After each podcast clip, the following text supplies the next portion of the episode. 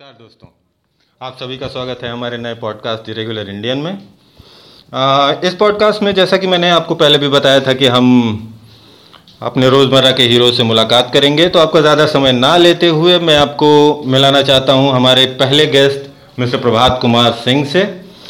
इससे पहले कि हम इनसे बात करें हम मैं आपको एक बात बताना चाहता हूँ मुझमें और इनमें एक थोड़ी सी चीज़ कॉमन ये है कि हम दोनों के पिता अध्यापक थे।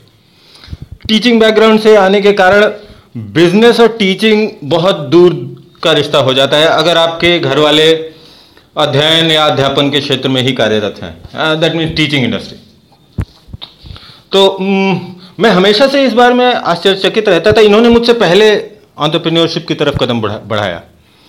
तो मैं इनको देख के हमेशा आश्चर्यचकित रहता था कि एक अध्यापक के घर में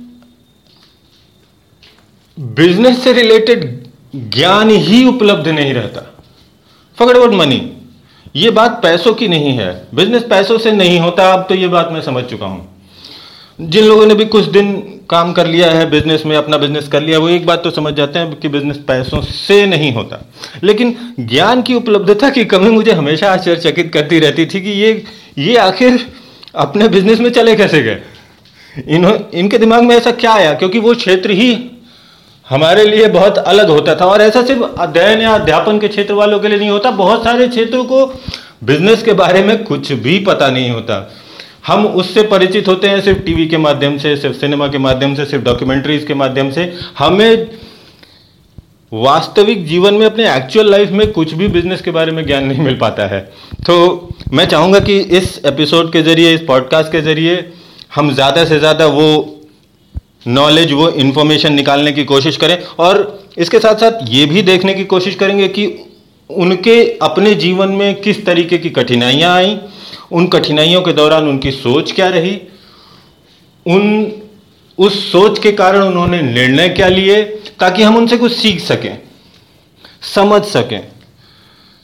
तो बहुत बहुत तालियों के साथ स्वागत कीजिए मिस्टर प्रभात कुमार सिंह का, हालाँकि नाम बहुत बड़ा है, मैं मैं पूछने की कोशिश करूँगा कि उन्हें और क्या बुलाया जा सकता है। I am sure he must be having something interesting so please welcome mister Prabhat Kumar Singh अपने श्रोताओं के लिए एक शुरुआती तौर पे मैं उससे, उनसे अभी बातें कर रहा था।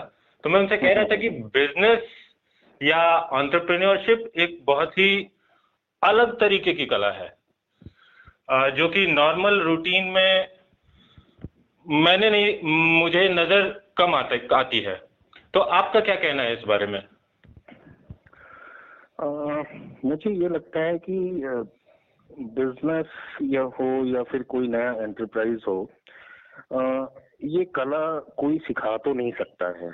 या तो आ, ये आप इनहेरिट करते हैं और या तो over a period of time शुरुआत करने के बाद आप चीज़ों को कर करके सीखते हैं। हम्म। तो ये कला ज़रूर है लेकिन ये कोई इनहेरिट नहीं कर सकता है कोई सिखा नहीं सकता है कोई बिज़नेस स्कूल आपको ये पढ़ा नहीं सकता है। पढ़ाने को तो फिर पढ़ा सकते हैं लेकिन शुरुआत आपने खुद ही करनी होती है। हम्म, हम्म। तो मुझे ये लगता है कि एक बार आप समझ जाएँ कि आपको क्या करना है जीवन में कैसे करना है तो फिर बाकी चीज़ें धीरे धीरे आसान होती जाती है। दे फॉल इन प्लेस तो आ, आपकी आप अपने अपनी जर्नी के बारे में हमें बताइए। Let us start from I mean you belong to Ballia my home town हाँ हाँ इनफैक्ट ये जानना ज़रूरी है कि मैं कहाँ से शुरू हुआ था नहीं तो बाकी जर्नी से उसको रिलेट करना मुश्किल हो जाएगा। Yes yes. मेरा जन्म बलिया शहर में हुआ था। हमारा हालाँकि हमारे पुश्तैनी जो गाँव है वो बलिया में से करीब बारह किलोमीटर दूर है सुखपुरा। हम्म, हम्म। जन्म वही हुआ था पिताजी शिक्षक थे जैसे कि आपके भी थे। हम्म, हम्म। तो फिर अच्छे स्कूल में जब उस टाइम का जो दाखिला हो सकता था अच्छे स्कूल में वो हुआ और फिर सिक्स के बाद मैं सैनिक स्कूल लखनऊ चला गया। हम्म, सैनिक स्कूल से निकलने के बाद जो उस टाइम के नाइन्टीज के जो एक वो था कि आपको सरकारी जॉब या फिर हमारे टाइम पे एक नई चीज़ शुरुआत हुई थी कि मेडिकल या इंजीनियरिंग हर कोई कर रहा है।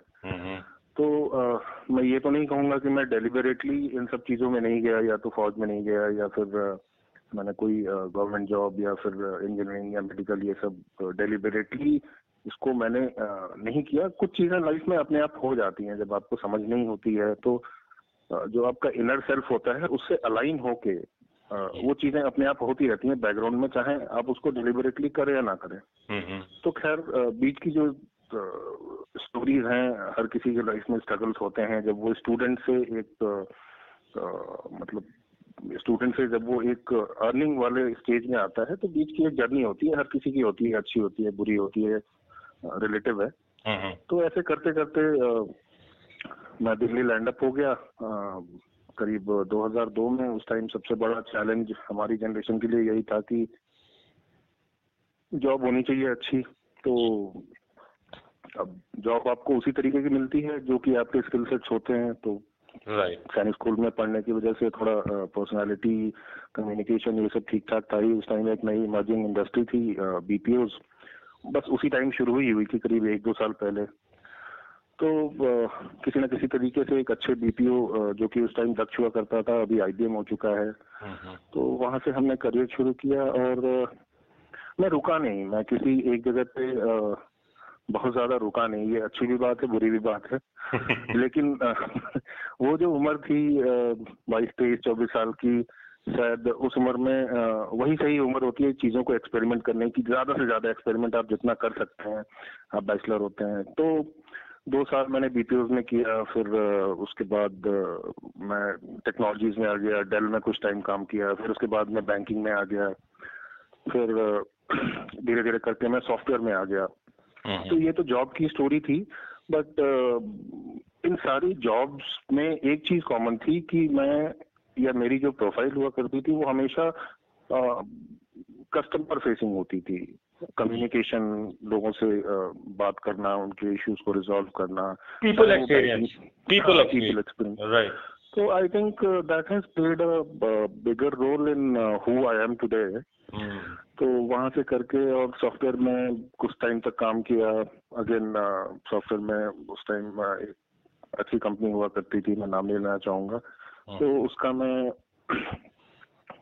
इंडिया में उनके अच्छे बिज़नेस थे और ओवर सी से जो भी उनके बिज़नेस आते थे तो वो ओनर्स या जो फाउंडर्स थे उन्हीं के कॉन्टैक्ट के थ्रू आते थे। तो उस पूरी कंपनी का इंटरनेशनल बिज़नेस मैंने खड़ा किया था।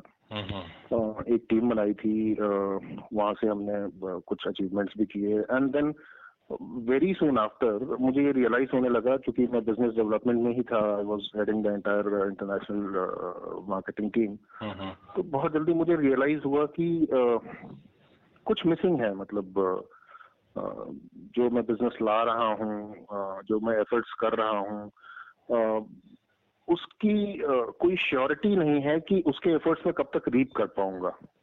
शायद वही वो टाइम था जब मुझे लगा कि नहीं अगर मैं बिज़नेस ला रहा हूँ तो आई थिंक मैं एक बिज़नेस या एंटरप्राइज की तरफ़ ऑलरेडी बढ़ चुका हूँ।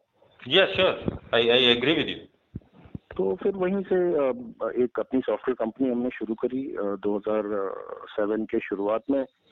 थोड़ा अनफॉर्चुनेट था कि बाय एंड ऑफ़ 2007 रिसेशन का असर इंडियन आईटी इंडस्ट्री पे काफ़ी पड़ने लगा था बट उसको हमने जैसे तैसे मैनेज किया। फिर वही सॉफ्टवेयर में बहुत उस टाइम करीब दो तीन साल का एक स्लॉग आ गया था। बड़ा हाँ। आई रिमेम्बर आई रिमेम्बर हाँ हाँ हाँ हाँ। तो फिर अब हम तो मार्केटिंग वाले थे देन आई मतलब पैरेलली हमारे बाजू में एक बायोटेक्नोलॉजी फॉर्म हुआ करती थी।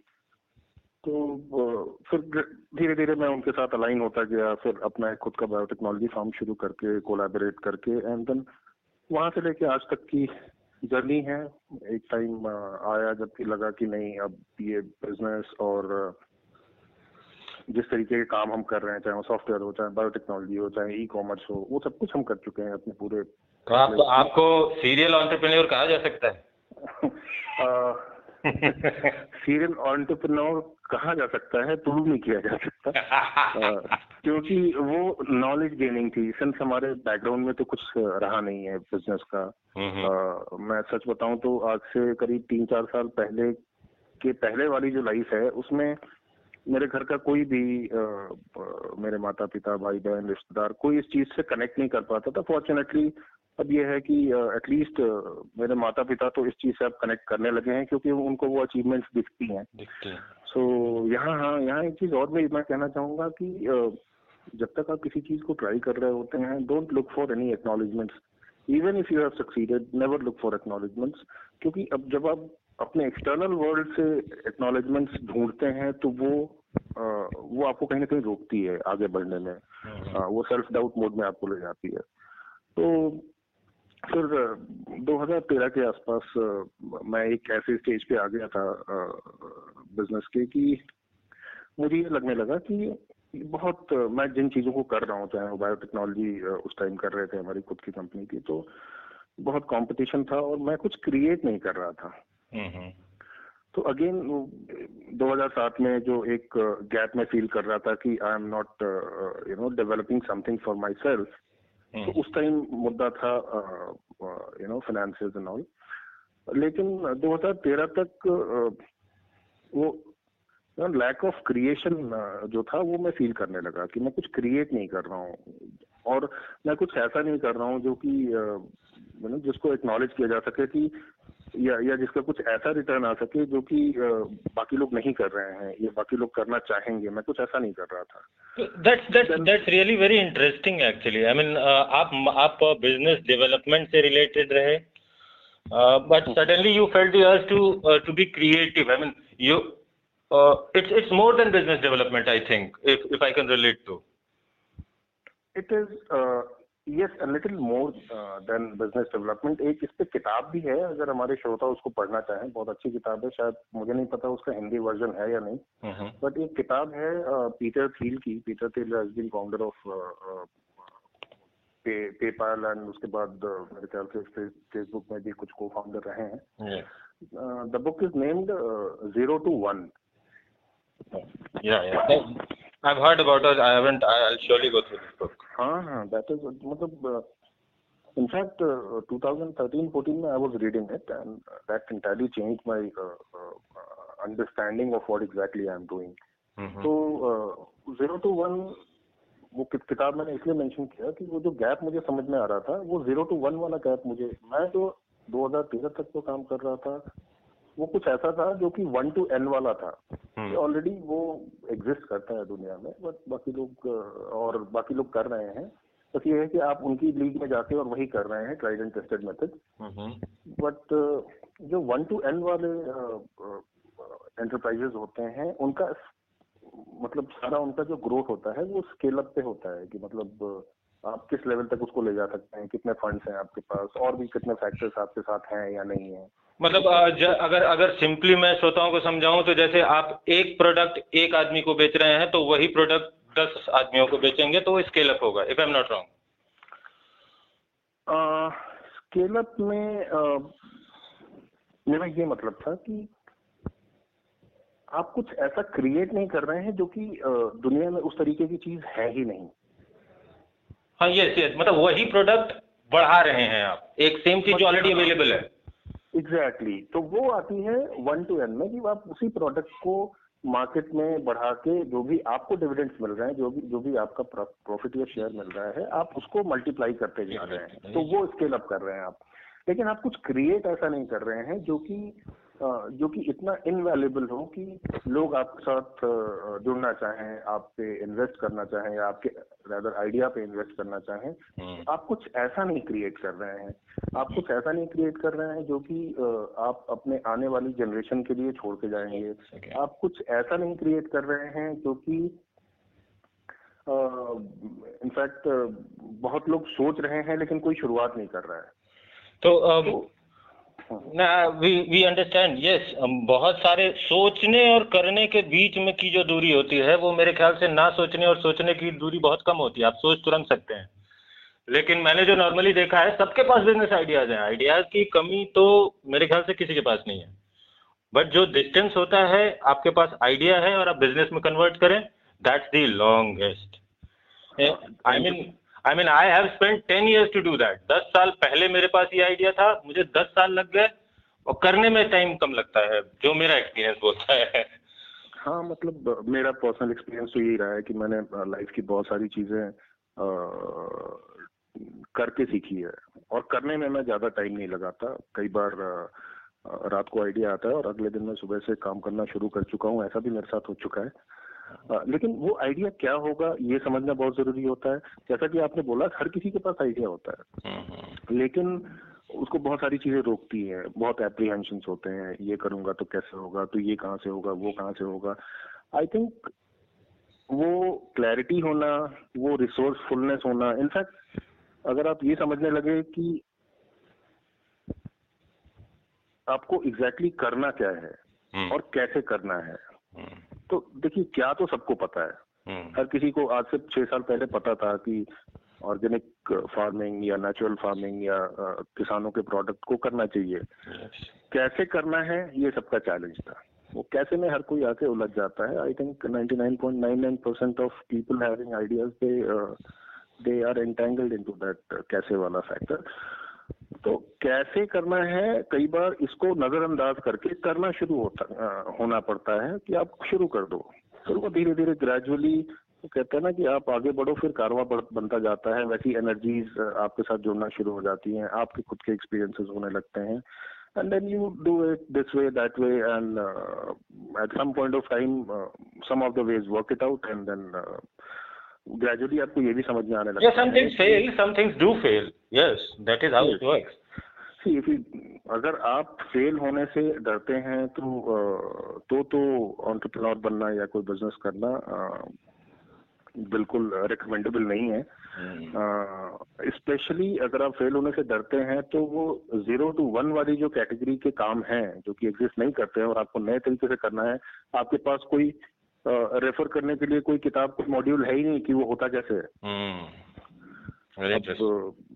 जो प्रॉब्लम्स को फाइंड आउट करना होता है इनफैक्ट तो लगता है कि मेरे ख्याल से अब हमारे श्रोता ये तो समझ चुके होंगे कि एक टीचर के घर का लड़का कैसे बिज़नेस में आया करके आया काम करके आया फेल हो के आया सक्सेस पा के आया और सक्सेस की तरफ़ बढ़ते जा जाने के, के उद्देश्य से बढ़ता चला गया। ये तो हमारे श्रोता आप लगभग समझ चुके होंगे। आपने एक बहुत इंटरेस्टिंग ऑर्गेनिक फ़ार्मिंग का ज़िक्र किया। ऑर्गेनिक फ़ार्मिंग से आपका क्या रिश्ता है? मैं मैं चाहूँगा कि आप आप बताएँ हमारे श्रोताओं को कि ऑर्गेनिक फ़ार्मिंग बहुत ही इंटरेस्टिंग कॉन्सेप्ट है और ये नया कॉन्सेप्ट है ये तो मैं नहीं कह सकता ये मैं बहुत छोटे से सुनता आ रहा हूँ लेकिन कभी हाँ। देखा नहीं है एक्चुअली होते हुए। हाँ, मतलब ये ऐसा यूनिकॉर्न है जो कि बस सुनाई देता है कि हाँ हो सकता है या शायद है या नहीं है। तो इसके बारे में बताइए, आप कैसे एसोसिएटेड हैं इससे? जैसा मैंने अभी बोलना शायद मैंने कहीं मेंशन किया था कि आपको अपने अराउंड प्रॉब्लम्स ढूंढनी पड़ती है अगर कोई एंटरप्राइज शुरू करना है तो। हम्म। उसके लिए आपको कहीं जाने की ज़रूरत नहीं पड़ती है किसी इंटरनेट पर सर्च करने की ज़रूरत नहीं पड़ती है। सबसे पहली चीज़ है ना कि आपको क्या करना है। क्या करने के लिए आपको प्रॉब्लम्स ढूंढनी पड़ती हैं ढूंढनी नहीं पड़ती है। प्रॉब्लम्स आपके आसपास होती हैं उनको ऑब्ज़र्व करना पड़ता है। ऑब्ज़र्व करना पड़ता है उनको समझना पड़ता है कि yes this is a problem अब वो तो हो गया कि प्रॉब्लम क्या है। उसका जो सोल्यूशन है वही आपका बिज़नेस आइडिया बनता है। Right right, right right. So so, थोड़ा सा पीछे ले जाऊँगा हमारे श्रोताओं को। 2013 में जब बायोटेक्नोलॉजी का मेरा बिज़नेस थोड़ा सा अब टेपर डाउन हो रहा था या कह लूँ कि उसकी जो ग्रोथ स्पीड है वो बहुत नेग्लेजिबल आ चुकी थी क्योंकि उसमें और फंडिंग और बहुत सारे और फैक्टर्स थे। पर्सनल uh, लाइफ में भी बहुत चेंजेस आ गए थे। I was married I had daughter जो कि छह आठ महीने की थी। हाँ शी नीड्स अटेंशन दिल्ली में रह रहे थे तो ऑफ़िस से घर आने में ही कभी कभी दो तीन घंटे लग जाते थे। पोल्यूशन अपनी जगह पे था। तो पता नहीं कब बट मैं अपने आप से ये सवाल पूछने लगा कि मैं कर क्या रहा हूँ? मतलब क्या कर रहा हूँ? क्यों कर रहा हूँ? और मैं यहाँ पे क्यों हूँ? हम्म। तो ये जो सवाल थे इससे मैंने अपनी लाइफ की खुद की प्रॉब्लम्स ड्राइव करी। मुझे ये समझ में आया कि I don't belong to this place मैं तो यहाँ का नेटिव नहीं हूँ तो मैं यहाँ पे क्यों कर रहा हूँ और क्या कर रहा हूँ? और अगर मुझे घर से बाहर ही रहना है तो मैं कुछ ऐसा करूँ जिसमें कुछ कुछ वैल्यू एडिशन कर पाऊँ। मैं बच्चों को टाइम नहीं दे पा रहा हूँ। तो देखिए ये बहुत पर्सनल चीज़ है। हर किसी के अपने पर्सनल प्रेफरेंसेस होते हैं चॉइसेस होते हैं।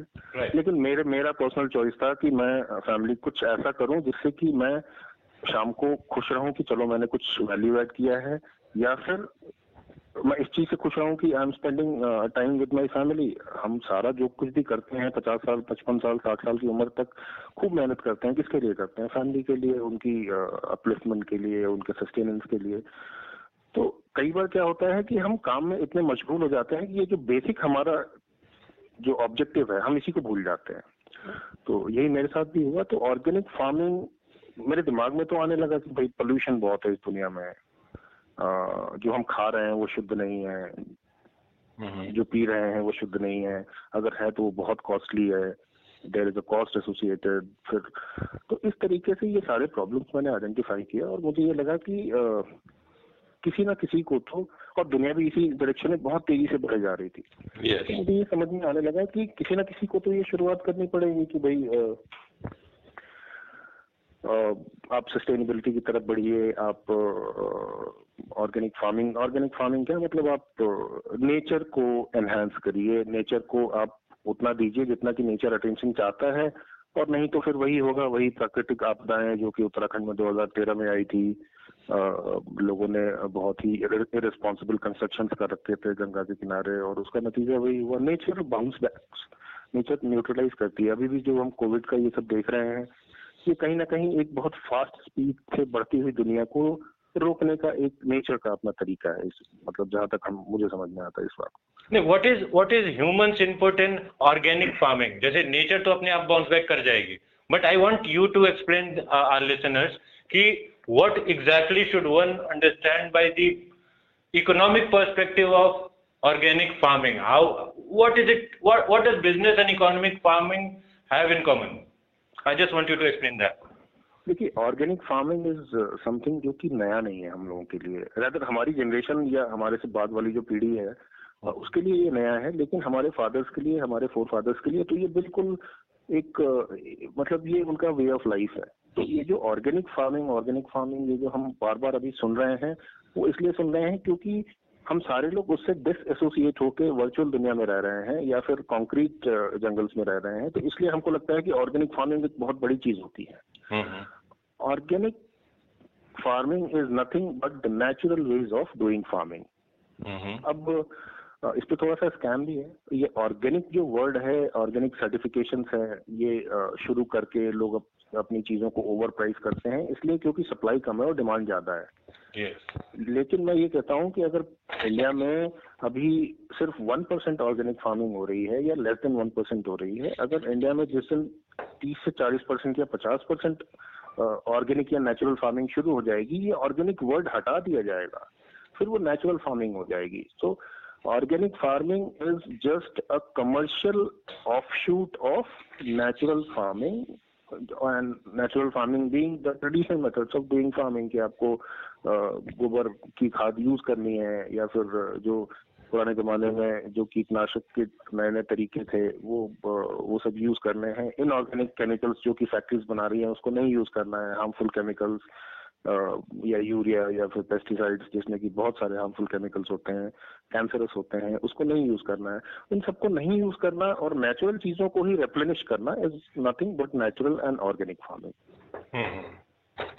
okay it is somewhat like China में लोग चाइनीज़ फ़ूड नहीं खाते वो सिर्फ़ फ़ूड खाते हैं। उनका फ़ूड ही चाइनीज़ होता है। तो that the farming that we use to do was actually organic farming एकदम यथार्थ है। Okay. So uh, my question, uh, I'll go back again. What mm-hmm. is the relation between economic gains uh, and organic farming? Why is it so niche right now? And and and what what should one expect before entering organic farming and during it? देखिए थोड़ा सा मैं पीछे ले जाऊंगा श्रोताओं को to nineteen sixties में जब सॉरी नाइनटीन सिक्सटीज में जब इंडिया में फमीन्स और खाद्य पदार्थ की बहुत ज़्यादा कमी हो गई थी तो हम सब जानते हैं ग्रीन रेवोल्यूशन आया था। हाँ। या फिर पूरे वर्ल्ड में वर्ल्ड वॉर टू के बाद बहुत सारे प्रॉब्लम्स आए specially related to food and nutrition तो क्या हुआ कि खाने वाले ज़्यादा थे प्रोडक्शन कम थे। हाँ, जमीनें तो हमारे पास बहुत थी पूरी दुनिया के पास जमीनें थी। अब इसको मैं बाउंड्री नहीं बनाऊँगा कि इंडिया में थी या अमेरिका में थी मैं पूरे वर्ल्ड की बात करूँगा। हाँ, हाँ। तो फ़ूड प्रोड्यूस को बढ़ाने के लिए बहुत सारी यूनिवर्सिटीज बहुत सारे साइंटिस्ट बहुत सारे टेक्नोलॉजी टेक्नोलॉजी काम करने लगे इन द बैकग्राउंड और जेनेटिकली मॉडिफाइड सीड्स आने लगे। फिर यूरिया जैसी चीज़ें सप्लीमेंट्स जिसको हम बोलते हैं। मतलब 1960s में इंडिया में स्पेशली वो सारी चीज़ें एज अ सप्लीमेंट आने लगी। जैसे कि हम जिम जाते हैं और हम अपना खाना मतलब हमारी थाली में हर तरीके के न्यूट्रिएंट्स नहीं होते हैं तो हम क्या करते हैं? हम सप्लीमेंट्स लेते हैं। वाइटामिन गोलियाँ। गोलियाँ। श्रोताओं के लिए वो अलग अलग गोलियाँ vitamin A vitamin B exactly तो वो लेकिन वो सस्टेनेबल नहीं होती है यहाँ तक तो आ, मतलब ये तो अब पूरी दुनिया जानती है कि किसी भी तरीके का एक्सटर्नल हम सप्लीमेंट लेते हैं उसका एक फ़ायदा होता है तो एक साइड इफ़ेक्ट भी होता है। राइट तो वहाँ से क्या हुआ कि प्रोडक्शन फ़ूड प्रोड्यूस अब भाई अगर कोई मर रहा होगा तो आ, खाने की वजह से मर रहा होगा तो हमारा पहला ऑब्जेक्टिव होगा कि उसका पेट भरा जाए ताकि ठीक है उसके कुछ साइड इफेक्ट्स हो लेकिन वो ज़िंदा तो रह सके। एग्जैक्टली तो यही हुआ हमारी एग्रीकल्चरल इकोनॉमी में। India mostly being an agricultural economy तो यही हुआ। हमने अपने फ़ूड नेशनल फ़ूड नीड्स को मीट करने के लिए हमने इन इन ऑर्गेनिक मटेरियल्स का पेस्टिसाइड का शॉर्टकट्स का ट्रैक्टर्स का ट्यूबवेल्स का बोरिंग्स का इसलिए इस्तेमाल किया कि हम जल्दी से जल्दी ज़्यादा से ज़्यादा प्रोड्यूस कर सकें। लेकिन इसको करने में ना आज हम एग्जैक्टली ऑपोजिट डायरेक्शन में आ गए जहाँ से लौट पाना थोड़ा सा मुश्किल है। और अगर लौटेंगे भी तो इतनी जल्दी नहीं लौटेंगे क्योंकि जो दीवार गिराने में हमें साठ साल लग गए हैं उसको उठाने में हो सकता है अभी सौ साल और लगेंगे। बट जो करंट जनरेशन हैं जो जो यूथ है अभी या फिर people between twenties to fifties I think ये धीरे धीरे ग्रेजुअली अगर ऑर्गेनिक उसमें घुसेंगे तो इसको हम जो जो इसके साइड इफेक्ट्स आए हैं उसको हम धीरे धीरे ग्रेजुअली कम कर सकते हैं coming generation I'll just share my experience once. I'm I'm into career counseling. मैंने देखा है इस समय जो नए बच्चे हैं वो एग्रीकल्चर की तरफ़ बहुत ज़्यादा इंक्लाइंड हैं इस समय right now it may be because of the current situation but yes people are thinking about it this might be the best time you to promote uh, any type of farming, be it organic. Uh, that's my personal experience actually. नहीं you are you are very right you are very right इस समय क्या है कि uh, मैं खुद भी इस चीज़ को रियलाइज़ कर रहा हूँ क्योंकि मैं बिज़नेस uh, कंसल्टिंग भी करता हूँ मोस्टली उन चीज़ों का जिनका मुझे पता है स्पेशली और farming and agro tourism and all तो इकोनॉमी जो आपने पूछा था कि इसका इकोनॉमिक इम्पैक्ट क्या है इकोनॉमिक बेनिफिट्स क्या है, जैसा कि आपने बोला अभी बच्चे जाना चाहते हैं, क्योंकि हर किसी को ये पता चल गया है कि फार्म प्रोड्यूस अगर या फिर कोई भी फ़ूड अगर हेल्दी तरीके से अगर हम उसको उगाते हैं और उसको उगाने में सक्सेसफुल रहते हैं तो हमको एक एज मिलेगा बाकी जो ट्रेडिशनली जो अभी तक मार्केट में फ़ूड अवेलेबल है उनसे। एंड एज मिलेगा तो ऑब्वियसली हमको प्राइसिंग भी ज़्यादा मिलेगा। तो जितने भी न्यूट्रिशनिस्ट हैं डाइटिशियंस हैं वो रिकमेंड करते हैं कि आप जितना हेल्दी खा सकते हैं उतना खाइए। और नेचुरल फ़ार्मिंग से जो चीज़ निकलेगी वो नेसेसरीली हेल्दी होती है। अभी क्या है कि डिमांड और सप्लाई का जाता है। डिमांड हम्म। ज़्यादा है इन सब चीज़ों का लेकिन क्योंकि लोगों के पास डिस्पेंसेबल इनकम बहुत है yes. लोग अफोर्ड कर सकते हैं लेकिन वो प्रोड्यूस आएगा कहाँ जैसे कि अभी मैं उत्तराखंड में हूँ उत्तराखंड से जो हम माल दिल्ली भिजवाते आए हैं पिछले पाँच छह सालों से जब से हमने शुरू किया है mm-hmm. तो वो स्टोर्स में जाता है स्टोर्स में जाते ही दो दिन के अंदर वो खत्म हो जाता है सो इकोनॉमिक इम्पैक्ट बहुत ज़्यादा है और इंडिया के पास वो पोटेंशियल भी है in terms of the land area and India के पास वो मैन पावर भी है और फॉर्चुनेटली आज जो हमारे ग्रैंडफादर्स जिनके भी हैं अभी सरवाइव कर रहे हैं they are our best teachers in terms of natural farming so बस अगर हम शुरू करें और किसी गाँव के किसी दादा, किसी काका के साथ बैठेंगे, वही बता देंगे कि कीड़े लग रहे हैं तो उसको कैसे हम पहले मारते थे? जो दालें निकलती हैं तिलहन जो निकलता है, चाहे वो अरहर हो उड़द हो वो थोड़ा सा मॉइस्चर वाले एनवायरमेंट में जाने के बाद उसमें कीड़े लगने शुरू हो जाते हैं। लेकिन उसके लिए हमें किसी यू नो मेडिकल स्टोर से लाई हुई दवाई या पाराटिकली जैसी जो इनऑर्गेनिक दवाइयाँ होती हैं, जो मरकरी की होती हैं, बहुत नुकसानदायक होती हैं, उसकी ज़रूरत नहीं है।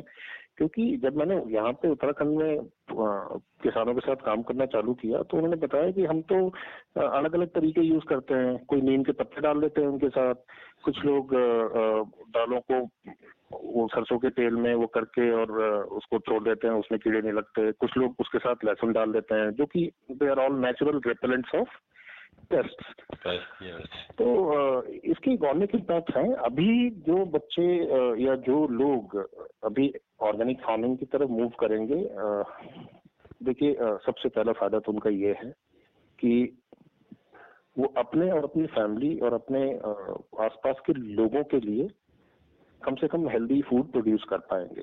The produce will be better yes तो द प्लेटर हमारी जो थाली होगी वो ज़्यादा अच्छी हो जाएगी शुद्ध हो जाएगी। हम्म, हम्म। तो सबसे पहला बेनिफिट तो हमें ये समझना है कि ये हम पैसे से गेज नहीं कर सकते। पहली चीज़। हम्म, अगर हमें ये है कि नहीं नहीं हमें ऑर्गेनिक फ़ार्मिंग उगाना है उससे बहुत पैसे कमाना है और उसी पैसे से हमें बाकी लाइफ की एंजॉयमेंट करनी है गाड़ी खरीदनी है ये करना है वो करना है लेकिन खाना हम फिर भी इनऑर्गेनिक खाएँगे। तो दिस विल अगेन भी ये फिर से वही बात होगी कि हम गलत डायरेक्शन में जा रहे हैं। क्योंकि अगर आप पैसे कमा रहे हैं तो क्यों कमा रहे हैं? अपनी हेल्थ के लिए अपनी वेलबींग के लिए अपनी फैमिली के वेलबींग के लिए। तो जो आप उगा रहे हैं अगर ऑर्गेनिक तरीके से उगा रहे हैं तो सबसे पहले तो उसका फ़ायदा ये है इकोनॉमिक फ़ायदा है ये। क्योंकि आपके दवाइयों पे पैसे कम लगेंगे आपके एलिमेंट्स कम होंगी आप ज़्यादा एनर्जाइज फील करेंगे हेल्दी रहेंगे। तो आपका तो ऑलरेडी ये मेडिकल इंश्योरेंस आपके फ़ूड के थ्रू हो रहा है। हो रहा है। फिर उसके बाद जो आपका सरप्लस होता है that can give you better money much better money than traditional farming का जो यील्ड है उससे।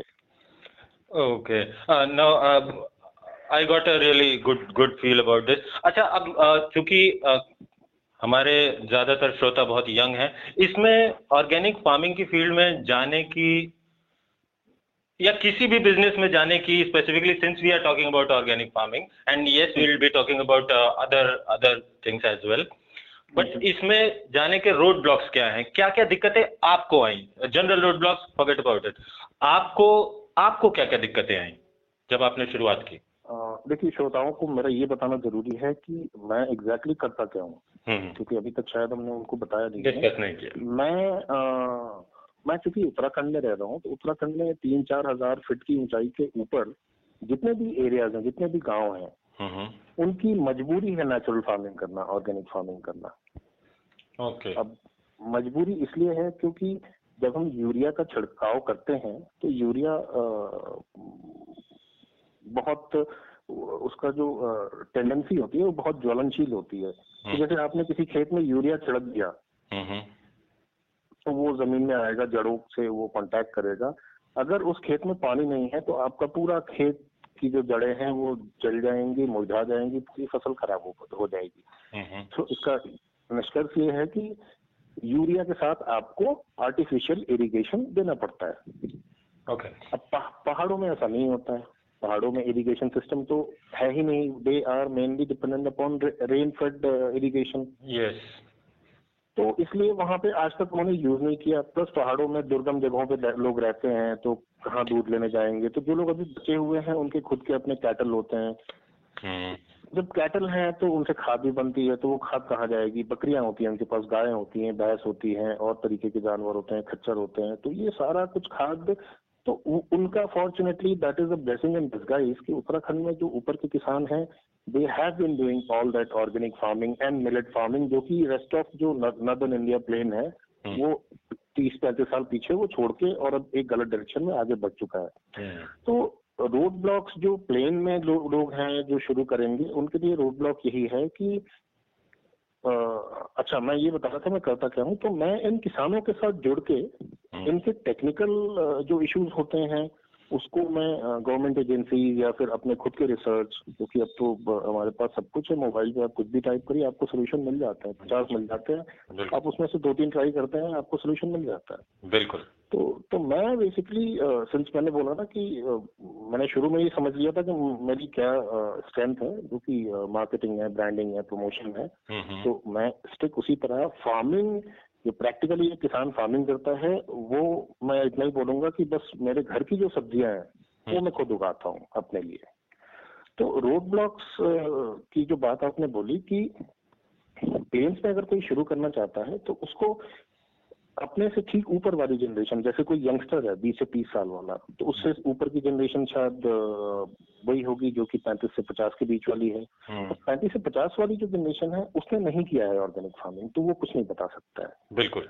तो अब रोड ब्लॉक सबसे पहला तो यही है कि अगर कोई किसान मतलब अगर कोई नौजवान खेती करना चाहता है प्लेन्स में उत्तर प्रदेश के प्लेन्स में या पंजाब के या हरियाणा के या बिहार के हम्म। तो वो खेत की जो नेचुरल पोटेंसी होती है न्यूट्रिएंट्स की नाइट्रोजन की वो ऑलरेडी खत्म हो चुकी है क्योंकि हमने आर्टिफिशियली इतना सब कुछ उसमें दे दिया है कि अब खेतों में न्यूट्रिएंट्स बचे नहीं है इसीलिए कहा जाता है कि अगर आपको नेचुरल फ़ार्मिंग करनी है तो पहले तो तीन चार साल आप खेत को छोड़ दो सो हम्म। दैट वो उसमें कुछ वीड्स ग्रो हो कुछ नाइट्रोजन फिक्सिंग वीड्स हो कुछ नॉन नाइट्रोजन फिक्सिंग हो जो कि बाकी एलिमेंट्स को सॉइल में फिक्स करें तो तीसरे चौथे साल से वो शुरू होता है। तो पहला तो प्रॉब्लम यही है कि आपको अपने सॉइल की फर्टिलिटी कम से कम कम से कम एक साल तो छोड़ के बढ़ानी पड़ेगी। एक साल तक लगातार उसको अपने आपको खाद देना देते रहना पड़ेगा। और उसके बाद में जब आप शुरू करेंगे तो ईल्ड उतनी नहीं आएगी। जैसे मान लीजिए कि एक्स पार्ट ऑफ़ ज़मीन में वाई क्विंटल ऑफ़ अगर ईल्ड अभी आ रही है ट्रेडिशनल यूरिया वाली फ़ार्मिंग से तो अगर एक साल छोड़ने के बाद आप दूसरे साल से जब शुरू करेंगे तो वो Y divided by I guess मतलब वाई का वो हो सकता है टू थर्ड हो। हम्म। यानी कि आपका थर्टी परसेंट वो ईल्ड नहीं आएगी। लेकिन वो ग्रेजुअली साल दर साल साल दर साल वो फिर बढ़ती जाएगी और जितना यूरिया से आपको ईल मिलती आई है उससे ज़्यादा ईल मिलनी हाँ वो शुरू हो जाएगी। लेकिन आपको वो शुरुआत करनी पड़ेगी। प्रॉब्लम यही है हम शॉर्टकट्स ढूंढते हैं लाइफ में। You need to be patient actually exactly farming is a very patient full occupation and yes दुनिया का सबसे आसान काम है खेती करना।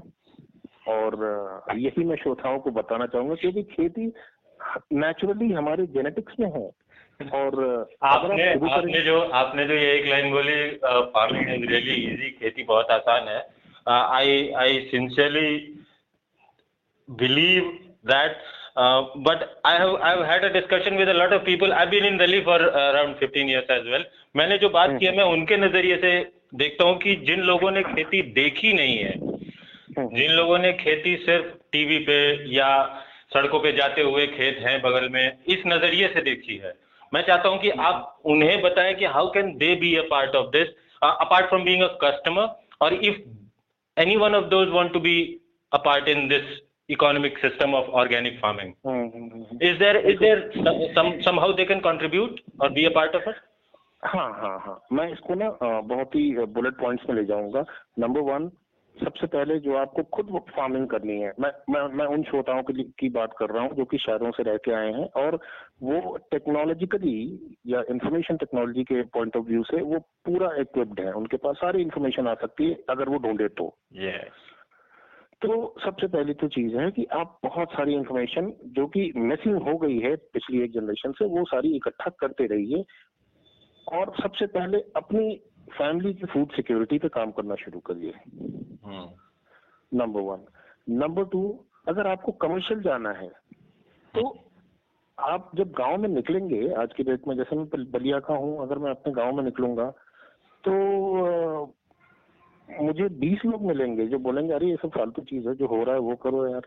क्योंकि वो इसलिए कह रहे हैं क्योंकि वो वहाँ पे रह रहे हैं। हम्म। तो वो होता है ना कि अपनी चीज़ें अच्छी नहीं लगती हैं और बाहर की चीज़ें अच्छी लगती हैं। यही यही रूट कॉज रहा है हम जहाँ हम पहुँच गए हैं। इस पूरी जो मिजरी जो हम अभी झेल रहे हैं इसका रूट कॉज ही है लैक ऑफ़ सेल्फ एस्टीम हमें अपनी चीज़ें बुरी लगती हैं बाहर की चीज़ें अच्छी लगती है। जब हम बाहर जाते हैं तो पता चलता है ये तो और बुरी है लेकिन वापस नहीं आ सकते क्योंकि हम किस मुँह से वापस जाएँगे ये एक बहुत बड़ा चैलेंज है। तो हाँ तो वही है कि इसको शुरू करने के लिए सबसे पहले तो आप सेल्फ सस्टेनेंस पे ध्यान दीजिए। हम्म। दूसरा कोलैबोरेट करिए। Collaborate with who collaborate with people जो कि ढूंढ रहे हैं कुछ ऐसा मार्केट लेकिन मार्केट नहीं है इसलिए वो शुरू नहीं कर रहे हैं। मैं ये नहीं अब ये तो नहीं है ना कि बलिया गाजीपुर या पूर्वांचल या उत्तर प्रदेश के गाँव में नौजवान है ही नहीं। बिल्कुल है। हम्म। हर किसी को एक अच्छा सोर्स ऑफ़ इनकम चाहिए। तो is there any structured approach to it yes no you will have to create a structure I mean organic organic farming even though it has been here since long it has it hasn't still got a structured approach to farming अभी हम organic farming as a whole की बात करें जैसे मैं हूँ हम्म। मैं एक सिंपल ग्रेजुएट हूँ। I am talking about any any person मेरे जैसे जो कि बलिया जैसे शहर में रह रहा है या दिल्ली में भी रह रहा है अगर ग्रेजुएट है। और मैं ऑर्गेनिक फ़ार्मिंग में अपना करियर बनाना चाहता हूँ। तो what should I do them देखिए पहली चीज़ तो हम सबको ये समझना पड़ेगा ऑर्गेनिक फ़ार्मिंग का एक सर्टिफिकेशन अभी चल रहा है कुछ सालों तक और चलेगा लेकिन जब हर कोई करने लगेगा तो ये सर्टिफिकेशन खत्म कर दिया जाएगा। हम्म, हम्म। तो पहली चीज़ तो ये है कि सर्टिफिकेशन बहुत आराम से मिल जाती हैं। अगर किसी श्रोता को नहीं मिल रही है तो आप मेरा मोबाइल नंबर शेयर कर सकते हैं। मैं उनको हेल्प कर दूँगा सर्टिफिकेशन वगैरह में। Sure, sure, वो हाँ वो बहुत आसान चीज़ होती है। दूसरी बात यह है कि क्या कोई मार्केट प्लेस है ऐसी सरकार द्वारा या किसी संस्था द्वारा? है भी और नहीं भी है। उन जगहों पे है जहाँ लोग ज़्यादा कर रहे हैं और उन जगहों पे बिल्कुल नहीं है जहाँ कोई कर ही नहीं रहा है। मेरे ख्याल से उल्टा होना चाहिए ना जहाँ से क्योंकि ऑर्गेनिक फ़ार्मिंग का प्रोड्यूस जहाँ निकल रहा है वो जाता तो बड़े शहरों में ही है। Because there it is paid paid a better price तो मार्केट्स हाँ, और लोकेशन जहाँ प्रोडक्ट बन रहा है और उसकी मार्केट बहुत दूर है। That my experience I mean I may be wrong but what's your comment on it देखिए मैं एक मैं अब अब एक हाइपोथेटिकल एक एग्जांपल लेते हैं एक लड़का है राहुल जो कि गाजीपुर का रहने वाला है हम्म। वो आ, सब जो भी शहर में था वो काम धाम छोड़ के अपने गाँव आके और वो जैविक खेती या नेचुरल फ़ार्मिंग करना चाहता है हम्म।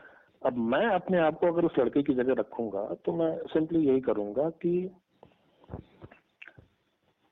सबसे पहले तो अपनी फ़ूड सस्टेनेंस मैंने शुरू करी हम्म। दूसरी चीज़ मैं किसी एक चीज़ को उठा के शुरू करूँगा। हम क्या होता है कि हम बहुत ज़्यादा बहुत मैक्रो लेवल पे सोचना शुरू कर देते हैं इसलिए हम बहुत सारे माइक्रोज को भूल जाते हैं। Yes. तो मैं चूँकि एकदम स्क्रैच से शुरू करना है तो मैक्रो तो मैंने समझ लिया कि जो मुझे करना तो यही है। अब मैक्रो को आप वहाँ छोड़ के आप आगे बढ़िए। अब आप घुसिए माइक्रो में। सबसे पहले अपने फ़ूड सिक्योरिटी अब फ़ूड सिक्योरिटी में भी ये है कि अब ऐसा नहीं है कि आप गेहूँ चावल मिलेट्स दाल पाँच तरीके की दाल और दस तरीके की सब्ज़ियाँ खा रहे हैं तो आप ये सोचे कि सब मैं अपने खेत में उगा लू। नहीं। हम्म। अगर किसी की टांग टूटी है तो उसको रिपेयर होने में टाइम लगेगा और वो ग्रेजुअल रिपेयर होगा। हम सीधे अपने प्रोडक्ट का वर्ल्ड लॉन्च करने में लग जाते हैं। हाँ हम बहुत बड़ी पिक्चर देखने लगते हैं। ये सिर्फ़ खेती के एंटरप्राइज की बात नहीं है। ये जनरल है ये जनरल ये हर एंटरप्राइज की प्रॉब्लम यही होती है कि जब दो पार्टनर्स या हम खुद करते हैं तो हम ये देखते हैं कि हम अंबानी कैसे बनेंगे। हाँ। हम ये भूल जाते हैं कि हम हैं कौन और आ, हमें एग्जैक्टली क्या करना है। इनफैक्ट हमेशा इंसान की यही प्रॉब्लम रहती है कि हम उस चीज़ पे सोचते हैं कि हम क्या क्या कर सकते हैं। हाँ। और मुझे अभी पर्सनल लाइफ एक्सपीरियंस है अब मुझे समझ में आने लगा है कि सिर्फ़ एक बार सोचना होता है कि हम क्या कर सकते हैं और उस पर करना शुरू कर दीजिए। उसके बाद हमेशा ये सोचिए कि आपको क्या नहीं करना है। वो बहुत ज़्यादा इंपॉर्टेंट है। तो we were discussing about the we were discussing about the structured approach to it we are talking about certification तो तो जैसे मान लीजिए कोई एक्स लड़का है जो मैंने राहुल का एग्ज़ाम्पल दिया तो अगर उसको करना होगा तो वो कोई एक प्रोडक्ट उठाएगा हम्म। और उसका मार्केट प्लेस या तो ढूंढेगा या बनाएगा। अब जैसे मान लीजिए कि आजकल जो भी हर कोई अपनी इम्यूनिटी बढ़ाने के उसमें लगा हुआ इम्यूनिटी बढ़ाने की बहुत सारी चीज़ें हैं। मान लीजिए अगर उसने बेजल की ही खेती शुरू कर दी। आ, हम मैं एक एक सेकंड आपको रोकना चाहूँगा। ढूंढेगा और बनाएगा मैं ढूंढेगा वाला पार्ट आई गेट इट बनाएगा वाले पार्ट पे थोड़ा और एम्फोसाइज कीजिए। बनाएगा मतलब जैसे वो खुद शुरू करेगा अपना। हम्म। हाँ। बनाएगा वाले में अब वही मैं कह रहा हूँ कि जैसे मान लीजिए कि मैंने ये ढूंढ लिया कि मुझे ये प्रॉब्लम समझ में आ गई कि मुझे इस शहर में कोई ऐसा वो नहीं दिख रहा दिख रहा है जो कि फ्रेश बेजल दे सकता है। हम्म। ठीक है। फ्रेश बेजल की ज़रूरत हर घर में है उतनी ही जितनी की वो सब्ज़ी वाला पुदीना और धनिया देता है। राइट मैंने ये ढूंढ लिया कि सिर्फ़ पुदीना धनिया ही क्यों हमारे लिए ज़रूरी है? बेजल ये तो बेसिल बे, बेसिल जो लोग नहीं जानते हैं तुलसी की बात हो रही है। तुलसी जी जी यस यस बस श्रोताओं के लिए हाँ हर हर हर कोई बोलता है कि तुलसी खाने से बहुत फ़ायदे होते हैं। हम सब जानते हैं सारी दवाइयाँ उससे बनती हैं। नीम के पत्ते खाने से बहुत होते हैं। देखिए मैं एक छोटा सा यहाँ पे एग्जांपल दूँगा। मैंने यहाँ पे एक लड़के को जो कि गाँव का मुजफ्फरनगर का रहने वाला है, उसको एक ऐसा बिज़नेस दिया कि वो महीने का तीस पैंतीस हज़ार रुपए अपने खुद कमा लेता है। बताएँ बताएँ क्या कैसे? कुछ नहीं करता है। वो मेरे टच में आया वो लड़का किसी कॉमन फ्रेंड के थ्रू मतलब हमारे एक मित्र हैं उन्हीं का बे, बेटा था। हम्म, उसको गाँव में ही रह के कुछ करना था। हालाँकि उसके पिताजी तैयार नहीं थे। तो हम्म। मैंने जब उससे बात करी तो बोला मेरे पास कोई इन्वेस्टमेंट नहीं है कुछ नहीं है। तो पता नहीं कहाँ से मेरे दिमाग में आया कि देखिए ओरल हाइजीन बहुत इंपॉर्टेंट होता है सबके लिए। अभी आजकल हर टूथपेस्ट बोलते हैं कि क्या आपके टूथपेस्ट में नमक और नीम है। ठीक है। और ये वही चीज़ है जो कि हमारे पूर्वज इस्तेमाल करते आए हैं। ये कोयले से नीम पे कब पहुँच गए हम? नीम पे मेरे ख्याल से हम पहले पहुँचे थे अब तो अब कोयला वोयला अब आ गया है तो वही बात है कि पहले गाँव में लोग राख से करते थे तो उनको बोला जाता था अरे कितने गंवार है। और अब देखिए बड़ी बड़ी कंपनी आपको वही चीज़ दोबारा से आपको दे रही है अपनी पैकेजिंग में तो चा, चारकोल है। हाँ, चारकोल है हाँ। तो हम उस हम उस बच्चे पे जाते हैं। तो मैंने उसको एक आइडिया दिया कि तुम्हारे गाँव में नीम के पेड़ हैं। बोला सर हर गाँव में कुछ नहीं तो दस दस नीम के पुराने पेड़ हैं। तो मैंने कहा उनमें जो लड़ियाँ होती हैं जो डंडियाँ होती हैं वो कैसे निकलती है? बोली से टेढ़ी मेढ़ी निकलती है। हम्म, मैंने कहा अच्छा कुछ नए नीम के पेड़ मिलेंगे? बोला हाँ सर कुछ तो हैं। हम्म। मैंने कहा दो काम आप करिए। पहली चीज़ तो जो नए नीम के पेड़ हैं जिसकी सीधी डंडियाँ निकलती हैं उनके आप दातुन काट के बना के चौदह चौदह का पैकेज उसको रैप करिए फॉइल में हम्म, और उसको रैप करके उसको अच्छे से पैक करके और आप फ्रिज में नॉर्मल फ्रिज जो होता है उसमें आप रखना शुरू कर दीजिए। और आपके जितने भी आसपास के जनरल स्टोर में हैं उन सब में जैसे कि लिमका और ये सब रखा रहता है एक अच्छी चीज़ भी रखवा दीजिए। और उस पर आप लिखिए कि दो लोगों के परिवार के लिए एक हफ़्ते का oral hygiene wow that's a unique I mean मैं मेरे लिए पहली बार मैंने बिकता हुआ देखा है बट मैंने इसका बिज़नेस नहीं देखा कभी। नहीं और वो लड़का बहुत अच्छा कर रहा है इनफैक्ट अब उसका सामान हम देहरादून के कुछ स्टोर्स में भी अब रखना शुरू कर चुके हैं। तो देखिए दातुन क्या है अ, नीम है उसको आप ठीक है आप अपने दांत उससे साफ़ नहीं करना आता मत करिए। आप उसको बस दिन में आपके पास इतना टाइम तो होता है कि आप उसको 20 मिनट 10 मिनट आधे घंटे अपने मुँह में उसको चबाते रह सकते हैं और उस, उस, उसका जो सॉलिड जो वेस्ट है उसको आप स्पिट करते रहिए और जो उसका एक्सट्रैक्ट है उसको आप अपने आप जाएगा अपने आप जाएगा वो। अपने आप जाएगा। तो देखिए आपकी उससे कितने फ़ायदे हुए? उससे आपका पूरा ओरल जितना भी हाइजीन है वो हो चुका है। फिर वो आपके फ़ूड पाइप में जा रहा है फिर वो स्टमक में जा रहा है तो अंदर के जितने भी माइक्रोब्स हैं जो पॉसिबल माइक्रोब्स हैं उनको किल करते हुए इंटेस्टाइन्स के पूरी आपकी बॉडी को क्लिन कर रहा है। उससे आप लोगों की diabetes oral hygiene food issues जो आज तक गैस्ट्रिक और इन सब चीज़ों की होती है इनको शुगर की बीमारी होती है ये बहुत सारी चीज़ें उससे मैं ये नहीं कहता कि ये दवाई है लेकिन दवाई पहले ऐसी ही होती थी।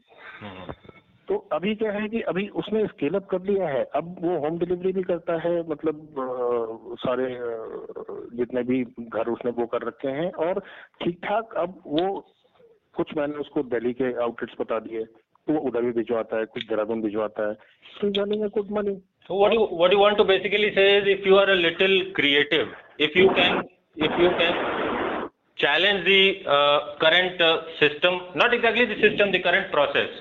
तो ऑर्गेनिक फ़ार्मिंग में बहुत सारा स्कोप है। This is what this is I guess exactly मैं अपने श्रोताओं से यही पूछना चाहूँगा कि ये जो अभी हमने दातुन वाला एग्ज़ाम्पल दिया है इसमें आपको कहीं प्रॉब्लम आई सुनने समझने में? अगर आपको समझने में प्रॉब्लम आई है तो शायद आप अपने दिमाग के आपने जो वो है, वो कहीं ना कहीं ब्लॉक कर रखे हैं, उसको खोलने की ज़रूरत है। ये तो आप मान लीजिए कि वो जिस लड़की का मैं एग्जांपल दे रहा हूँ, उसको बहुत सारी प्रॉब्लम्स आई, उसको क्रिटिसिज्म मिला होगा, लोगों ने उसके ऊपर मज़ाक उड़ाया होगा, उसका हंसा होगा। लेकिन अब धीरे धीरे एक टाइम ऐसा भी हो जाएगा, हो सकता है एक साल बाद कि उसका अखबार में नाम आना शुरू हो जाए और वो अचानक से फ़ेमस हो जाए। तो ये एक ग्रेजुअल प्रोसेस होता है, परेशानियाँ आएँगी, लेकिन आपको अपने आसपास की प्रॉब्लम्स को ढूंढ के उसका सोल्यूशन निकालना पड़ेगा। वो भी एक तरीके की फ़ार्मिंग ही। तो वैसे तो बिज़नेस उसके लिए है ही नहीं जो क्रिटिसिज्म से डरे या हंसने से घबराए। बिल्कुल बिल्कुल बिल्कुल। तो हम ऑर्गेनिक फ़ार्मिंग से थोड़ा आगे बढ़ते हैं। तो मिस्टर प्रभात कुमार सिंह और क्या क्या करते हैं? What what what are his other मैंने I know since I know it that you are involved in a lot of things मैं चाहूँगा कि आप लोगों को भी उसका पर्सपेक्टिव दें। देखिए एक तो जो ये एग्रो बिज़नेस या एग्रो टूरिज़्म की स्मॉल स्केल कंसल्टिंग है। बहुत ही uh, जो छोटे छोटे एंटरप्रेन्योर्स जो करना चाहते हैं मोस्टली ये मेरा this is not my bread and butter क्योंकि ये मोस्टली फ्री ऑफ़ कॉस्ट ही होता है। मैं अपने जैसे uh, बहुत नौजवानों को चाहता हूँ कि वो शुरू करें। हाँ ये ज़रूर है कि उनके जो प्रोड्यूस वो निकालते हैं उनको बेचने में मैं उनकी मदद करता हूँ और वो एक म्यूचुअल बेनिफिट होता है। आ, एक मिनट तो, मैं यहाँ पे थोड़ा सा थोड़ा सा रोकूँगा। मेरे श्रोता बहुत ही नए हैं Um, तो agro business we get a feel of it agro tourism क्या है? What is just define it what is it what what encompasses it बहुत शॉर्ट में बताऊँगा. एग्रो टूरिज़्म इज़ देखिए टूरिज़्म होता है किसी चीज़ को एक्सप्लोर करना। hmm. मतलब जो जो आपका कस्टमर है जो आपका टूरिस्ट है उसको किसी चीज़ का एक्सप्लोरेशन कराना उसको घुमाना। जो उसके पास नहीं है वो या नेचुरली वही टूरिज़्म हाँ, जिस चीज़ के लिए वो आया है। राइट राइट एग्रो टूरिज़्म जैसा कि शब्द है एग्रो मतलब एग्रीकल्चर टूरिज़्म मतलब वही जो मैंने बोला कि उसको एक्सप्लोर कराना उसको पर्यटन दिखाना उसको हम्म। उसको ऑब्ज़र्व कराना। तो आज की डेट में जो छोटे बच्चे हैं जो अभी अभी पैदा हुए हैं या जो अभी 10-15 साल के भी हैं जिन्होंने खेत नहीं देखा है उनको पता ही नहीं है कि ये जो चिप्स खा रहे हैं ये पेड़ से आलू निकलता है या ये फैक्ट्री में बनता है? और अगर ये होता है तो कहाँ होता है? और जिन बच्चों को ये भी पता है कि ठीक है ये खेत में होता है उन्हें ये नहीं पता मतलब उन्होंने एक्चुअली उसको फील नहीं किया है। हम्म। तो एग्रो टूरिज़्म कुछ नहीं है जो खेती होती है आपका जो समय है जि, जिसमें आप कुल्लू मनाली घूमना चाहते हैं उसके बजाय आप किसी फार्म स्टे पे जाएँ वहाँ रुकने की भी व्यवस्था है वहीं से जो प्रोड्यूस हो रहा है वो आपको दो तीन दिन एकदम फ्रेश खाने को मिलेगा।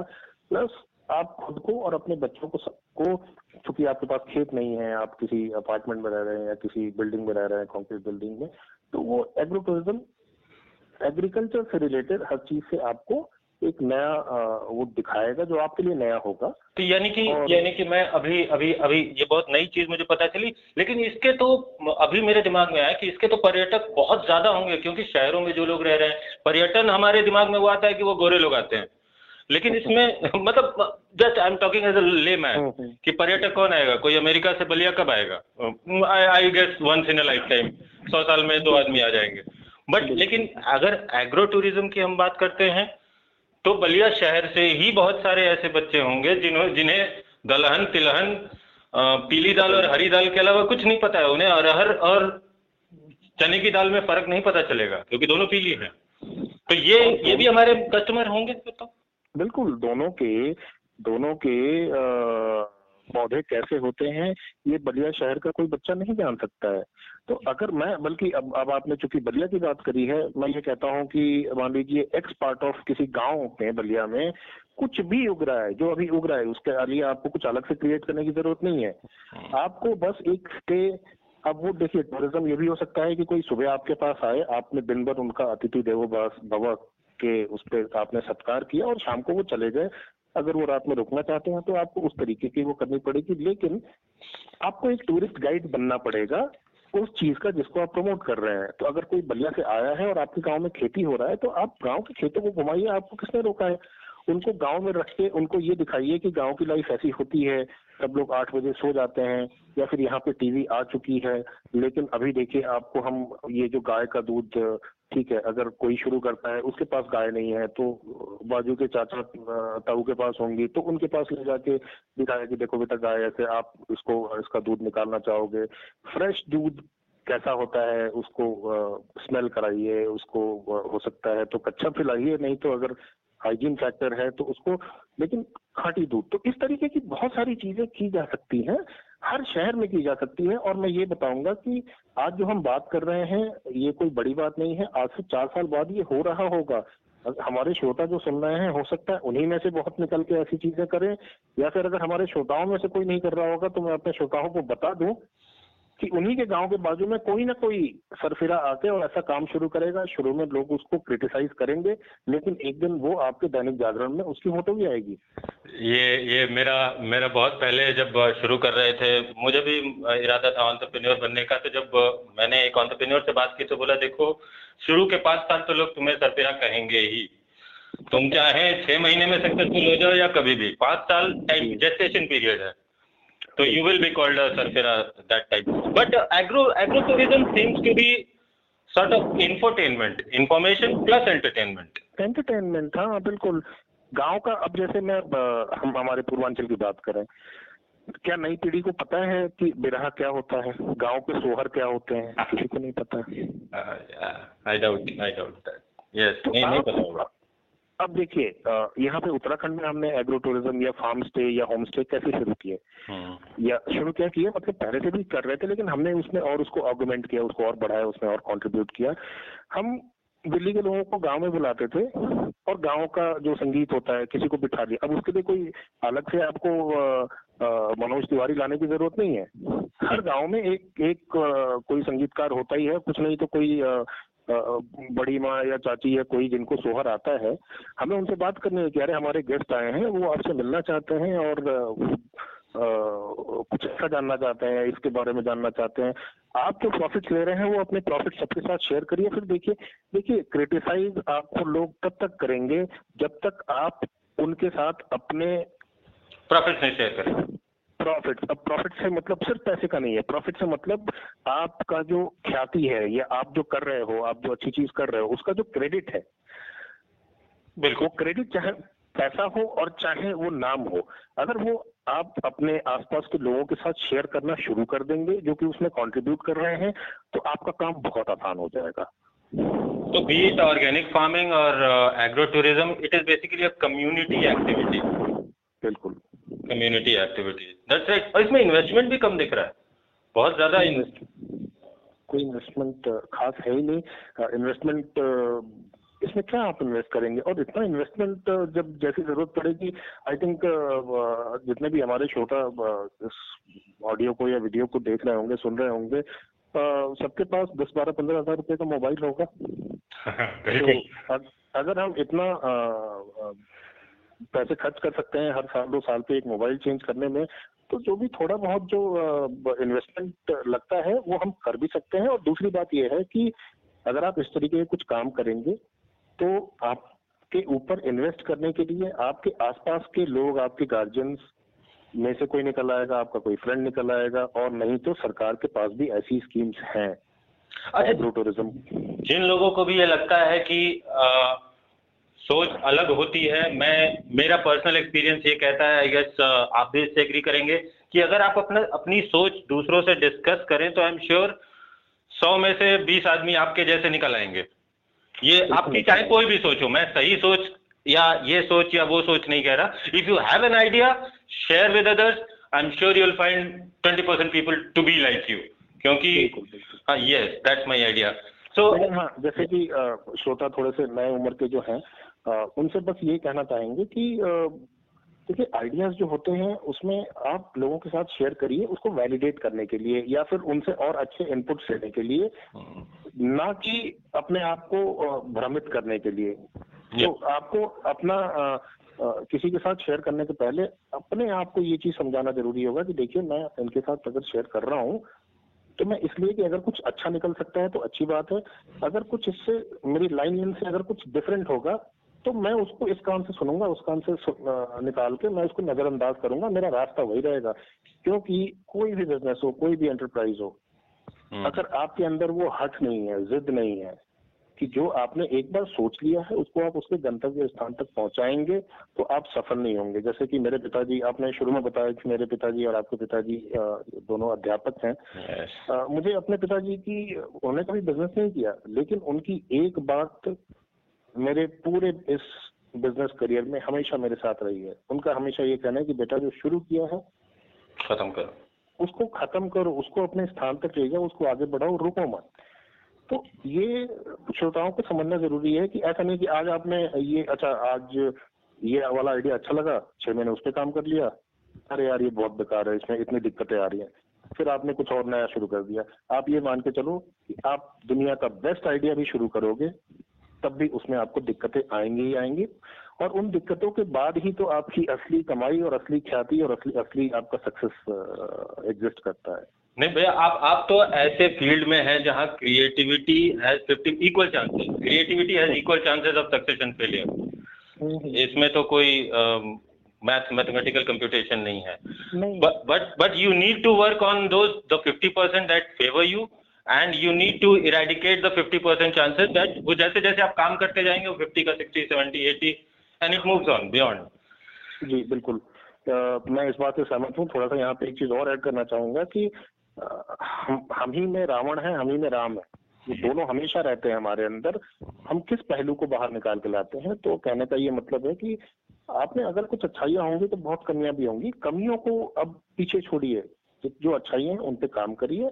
जो अच्छा लगता है, वो करिए। देखिए, आप कोई काम इसलिए मत करिए क्योंकि फलाना कर रहा है और बहुत सक्सेसफुल हो गया। अगर किसी और को सक्सेसफुल होते हुए देख के वो काम आप शुरू करेंगे और आप ये नहीं समझ पाएँगे कि एक्चुअली में आपको वो काम पसंद है कि नहीं तो आप बिल्कुल फेल हो जाएँगे।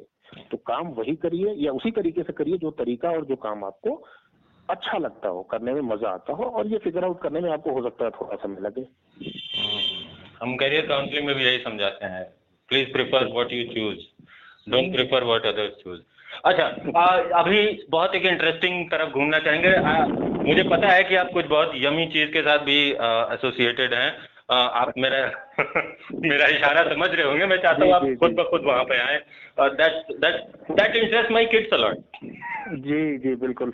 मैं श्रोताओं को बताना चाहूँगा मैंने uh, 2016 में एक और वेंचर मैंने शुरू किया था। ये वेंचर मेरा अपना पर्सनल मेरे घर से निकला हुआ था इसलिए आज तक मैं ही इसका सोल प्रोप्राइटर हूँ।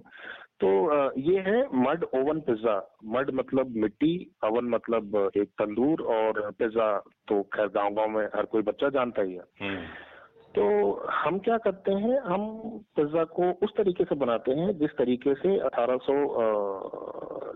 में पहला पिज्जा बना था दुनिया का। इटली में वहाँ एक शहर है नेपल्स तो इटली उस टाइम इंग्लिश टेरिटरी हुआ करती थी ब्रिटिशर्स वहाँ रहते थे तो वहाँ की जो क्वीन गई थी मार्गरीटा तो वहाँ का जो शेफ था नॉर्मली उनका खाना तब तक ब्रेड हुआ करता था हम्म। और ब्रेड उस टाइम इलेक्ट्रिसिटी नहीं होती थी तो वो आग के तंदूर में वो बेक होते थे ब्रेड हम्म। उसने एक बोला कि मैं क्वीन के लिए एक नया ब्रेड बनाना चाहता हूँ। उसने वो बनाया और वो उस पर फिर बोला कि मैं टमाटर की सॉस लगाऊँगा, उसमें थोड़ा सा कॉटेज चीज़ डालूँगा और चीज़ डालूँगा जो उनका लोकल होता है, और उस पर उसने तुलसी के दो चार पत्ते रख दिया और क्वीन को खिलाया। क्वीन को बहुत पसंद आया कि भाई इसमें तो आपका सीरियल्स भी है मतलब कार्बोहाइड्रेट भी है एंटीऑक्सीडेंट्स भी हैं, मसाले भी हैं फैट भी है चीज़ के फॉर्म में। सब कुछ है जो कि एक इंसान को न्यूट्रिशन के लिए चाहिए। तो उसने शेफ से पूछा कि इसको क्या बोलते हैं? तो उसने बोला मैडम मुझे तो खुद भी नहीं पता इसको क्या बोलते हैं। हम्म। आ, तो इसका कुछ नाम तो होगा? बोला नहीं नाम तो नहीं है मैडम लेकिन अगर आपको अच्छा लग रहा है तो इसको मैं आपका नाम दूँगा। हम्म। तो इसी तरीके से दुनिया का पहला पिज्जा जो बना उसका नाम पड़ा मार्गरीटा जो कि आज भी हर आउटलेट में आपको मार्गरीटा तो मिलता ही है। तो ये जो मुझे नहीं मुझे नहीं लगता कोई जानता होगा कि मार्गरेटा पिज्जा हम महारानी के नाम पे खा रहे हैं। नहीं नहीं बिल्कुल ऐसे ही है ये एकदम सच है। तो अभी जो मडवन पिज्जा मैं करता हूँ इसमें हम पिज्जा को उसी तरीके से बनाते हैं जैसा पहले बनता था और नॉर्मल पिज्जा और हमारे पिज्जा में फ़र्क यही होता है जो कि जो फ़र्क एक गैस के तवे पे बनी हुई रोटी और चूल्हे में बनी हुई रोटी का होता है। बस बाकी श्रोता खुद ही समझ जाएँगे। हम्म। और बहुत डाइजेस्टेबल होता है। जैसे कि चूल्हे की रोटी खाओ पच जाती है। गैस की रोटी आप तीन खा लो अगले दिन तक परेशान रहते हैं। तो हमारा जो मडवन पिज्जा है बहुत ही हेल्दी है बहुत डाइजेस्टेबल है।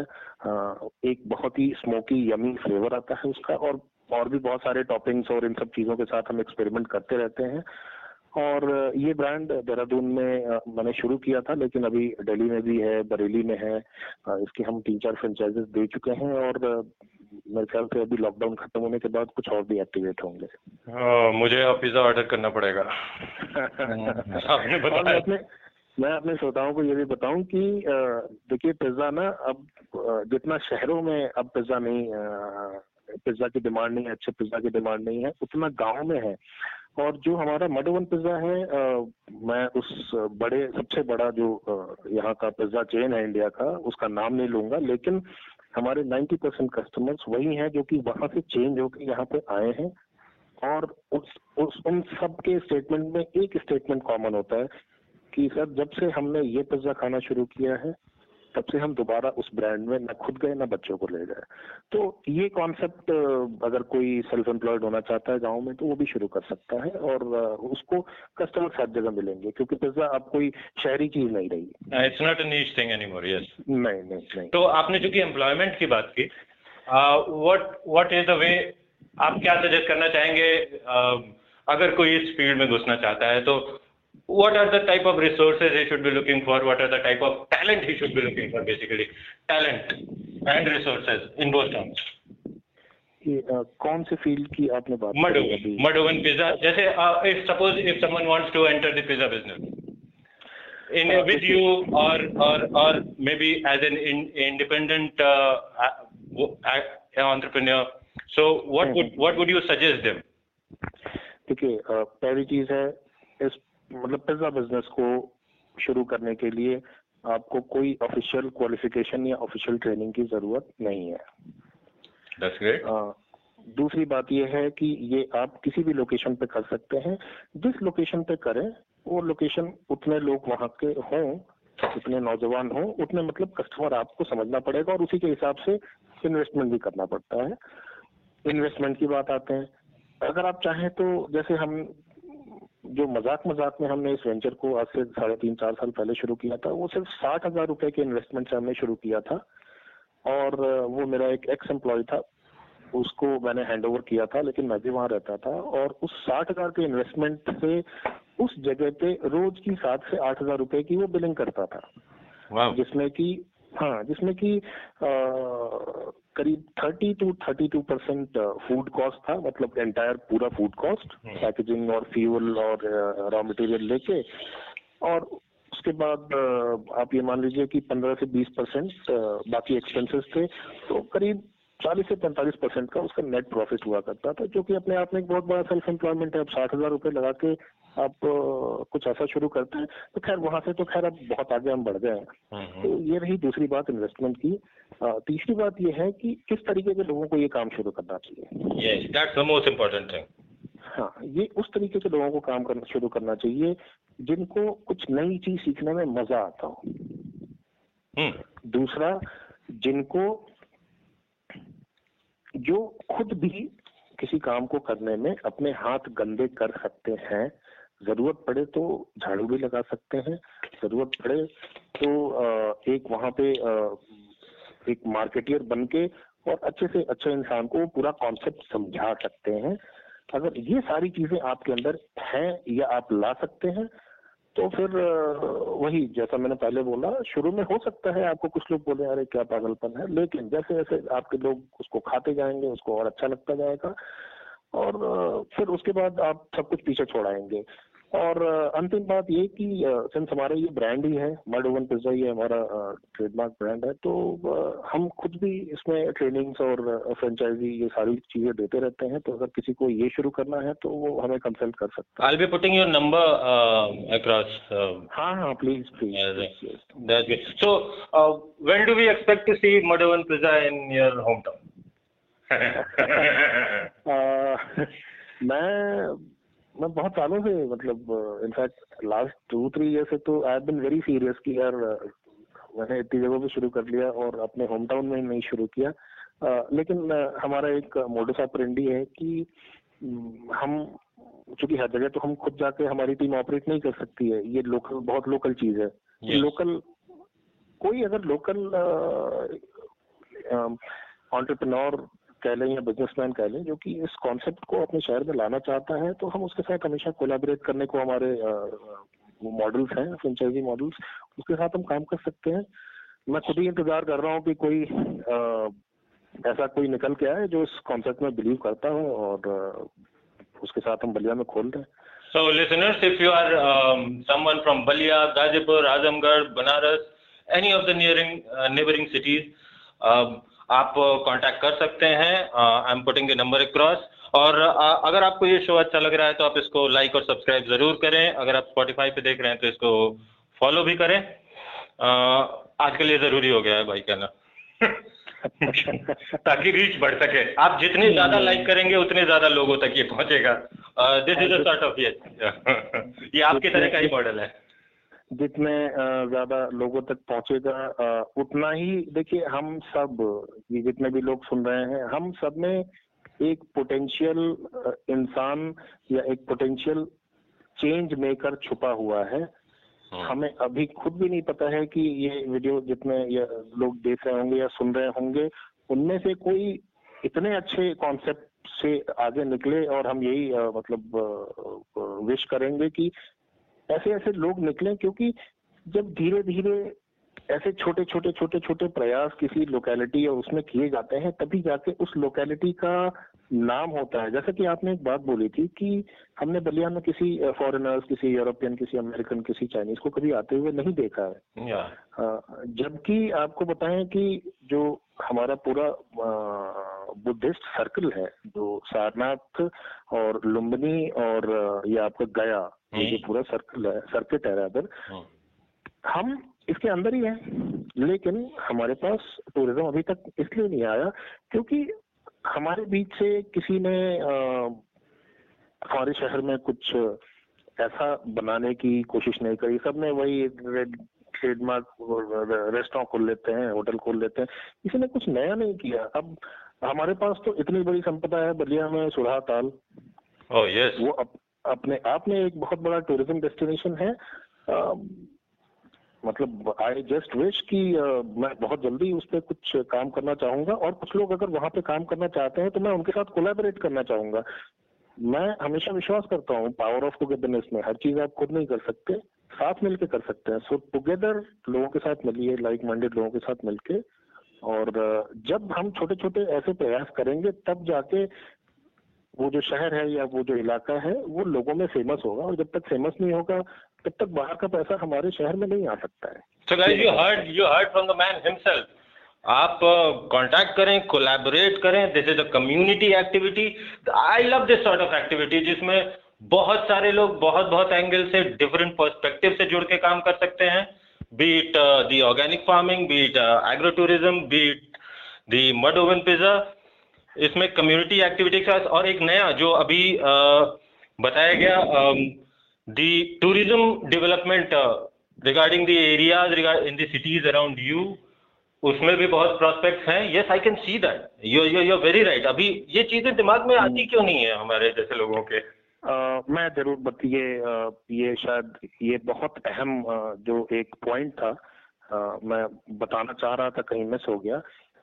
ये एक बहुत अहम बात यह है कि ये चीज़ें हमारे दिमाग में हमारे शहर में क्यों नहीं आई? या फिर श्रोता ज़रूर इस बात को सोच रहे होंगे कि जब मुझे दिल्ली से कुछ अपना नेचर से रिलेटेड करना था तो मैं अपने गाँव क्यों नहीं आया? हम्म। मैं अपनी बात बताऊँ तो मुझे ये पता था कि वहाँ पे मुझे रेजिस्टेंस बहुत मिलेगा। और ये बात यथार्थ है इसको हमें मानना चाहिए कि हम कोई भी नया काम अपने गाँव या उधर करेंगे तो जब तक हम बाकी लोगों के साथ कोलैबोरेट नहीं करेंगे जैसा मैंने बोला ना कि क्रेडिट शेयर नहीं करेंगे कि चाचा बस तुम्हारी वजह से हो रहा है भैया बस तुम्हारी वजह से हो रहा है। जब तक हम उन लोगों को साथ में लेके नहीं चलेंगे आपको कोई कुछ करने नहीं देगा। हमारी कम्युनिटी ऐसी है अच्छी है बुरी की बात नहीं कर रहा हूँ हम सब human nature human nature this is human nature है। तो हाँ मैं ये कह रहा हूँ कि देखिए बलिया के बहुत सारे मतलब बहुत टैलेंटेड थॉटफुल लोग जो कि अमेरिका में पता नहीं कहाँ कहाँ सब बहुत अच्छी अच्छी डेजिग्नेशन पे हैं। दूसरों के लिए बहुत अच्छी चीज़ें बना रहे हैं क्रिएट कर रहे हैं। बहुत अनफॉर्चुनेट है कि बलिया के लिए नहीं कर पा रहे। इस चीज़ को समझना इसलिए ज़रूरी है क्योंकि वो एक आइडेंटिटी वो होता है कि नहीं नहीं, जो बलिया में रह रहा है तो वो मतलब शायद उसको कहीं अपॉर्चुनिटी नहीं मिली। मैं जो देखिए अभी तक जो हो चुका है उस पर तो खैर पीछे उसको रिवर्स नहीं किया जा सकता है लेकिन जो फ्रेश बच्चे हैं अभी आज की जनरेशन के जिनको अपना करियर शुरू करना है उनको मैं मतलब बताना चाहूँगा कि अब जो ग्रोथ है अब जो विकास है चाहे वो पर्सनल हो चाहे आपके बिज़नेस का हो चाहे किसी भी तरीके का है वो अब रूरल इंडिया में है वो गाँव में होगा शहर में सब कुछ सैचुरेट हो चुका है सारे बिजनेसेस शहर में जितने हो सकते थे उतने हो चुके हैं हम्म। अब अमेजोन जैसी बड़ी कंपनीज़ भी अब गाँव के लोगों को टारगेट कर रही है। उनके हिसाब से प्रोडक्ट वो कर रही है और गाँव गाँव में चीज़ें डिलीवर कर रही है। तो इस ट्रेंड को समझिए और समय बहुत अच्छा है इस टाइम अपने जगह पे रह के कुछ करने का, क्योंकि अपने जगह पे आपको क्रिटिसिजम्स भले आएँगे, लेकिन बहुत सारे मटेरियल या फाइनेंशियल जो प्रॉब्लम्स एक बंदे को आती हैं अपने जगह से बाहर करने में, उन सारी प्रॉब्लम से आप बच जाएँगे। One one one more thing one towards the end I like to एक एक एक छोटी सी चीज़ पूछना चाहूँगा मैं कि what do you feel what role education has to play in all this किस तरीके की पढ़ाई क्योंकि कुछ हमारे श्रोता अभी भी during the course of education होंगे पढ़ रहे होंगे अलग अलग तरीके की डिग्रियाँ ले रहे होंगे। What do you think what role it has to play it can play or it should play. I mean uh, i need uh, in the sequence. Uh, that would be useful or beneficial. Mm-hmm. yeah. Uh, बहुत अच्छी मतलब बात है एक बात छेड़ी है। यहाँ पे थोड़ा सा मैं डिस्टिंग्विश करना चाहूँगा जो सुन रहे हैं लोग उनको कि दो चीज़ें होती हैं। एक होता है एजुकेशन और दूसरा होता है नॉलेज हम्म, हम्म। और हर किसी के जीवन में ये दोनों पहलू बिल्कुल ज़रूरी हैं। आपको एक सर्टन लेवल तक का एजुकेशन जो कि आपको गुरुओं से मिलता है हम्म। वो आपको चाहिए ही चाहिए। और लेकिन अगर उस एजुकेशन में आपके पास नॉलेज नहीं रही हम्म। तो बस एक डिग्री बन के रह जाएगी। तो मैं जो भी सुन रहे हैं उनसे लोगों को लोगों को जरा फ़र्क फ़र्क मैं आपके मुँह से सुनना चाहूँगा एजुकेशन एंड नॉलेज ये बहुत बहुत क्लीशे क्वेश्चन है। बहुत सालों से पूछा जा रहा है युगों but again I like to hear from you देखिए एजुकेशन में बहुत एक छोटे एग्जांपल से ही शायद समझने वाले इस बात को समझ जाएँगे। मैंने खेती की कोई किताब पढ़ी नहीं। मैंने मार्केटिंग की कोई किताब नहीं पढ़ी और ना तो कोई ऐसा डिग्री किया है जो कि खेती या मार्केटिंग की कोई डिग्री हो मैंने फॉर्मली करी हो। हम्म। लेकिन मैं खेती बहुत अच्छे से करा रहा हूँ। और मार्केटिंग और ब्रांडिंग तो खैर पिछले 18-20 साल से यही करते आ रहे हैं। तो जो जो डिग्री और जो एजुकेशन थी ये अगर मेरे पास होती तो शायद मेरा रास्ता और आसान होता। ये है education that is so nice of you और जो जहाँ जहाँ मैं फंसता आया हूँ चाहे वो आ, किसानों के साथ चाहे वो किस चीज़ को कैसे मार्केट किया जाए कौन कौन से चीज़ें होती हैं कौन कौन से स्किल सेट्स होते हैं जो कि मुझे डेवलप करना है किसी चीज़ को ब्रांड या फिर एग्रीकल्चर कराने में या फिर मड वन पिज्जा किसी भी काम को करने में उसका मैंने इंफॉर्मेशन इधर उधर से निकाल के लोगों से बात करके इंटरनेट से निकाल के एक्सपीरियंस करके जो जब कहीं से भी नहीं निकला उसको करके और गलती करके बार बार करके जो मैंने सीखा है वो है मेरा नॉलेज तो ये फ़र्क है एजुकेशन और नॉलेज में। hmm. लेकिन दोनों ज़रूरी है। Great great that means education should not be a barrier to you starting a new venture आपको uh, आपके पास कम क्वालिफिकेशन है इसलिए आप रुके नहीं। लेकिन अगर आप क्वालिफिकेशन ले सकते हैं उसकी एजुकेशन डिग्री ले सकते हैं तो that would definitely accelerate your growth आप तेज़ी से आगे बढ़ेंगे। बिल्कुल बिल्कुल। Okay that's great so at the end would you like to plug in something आप कुछ और बताना चाहेंगे आपकी एक्टिविटीज़ के बारे में जो कि दर्शक जाने ताकि क्योंकि मैं आपका नंबर दे रहा हूँ।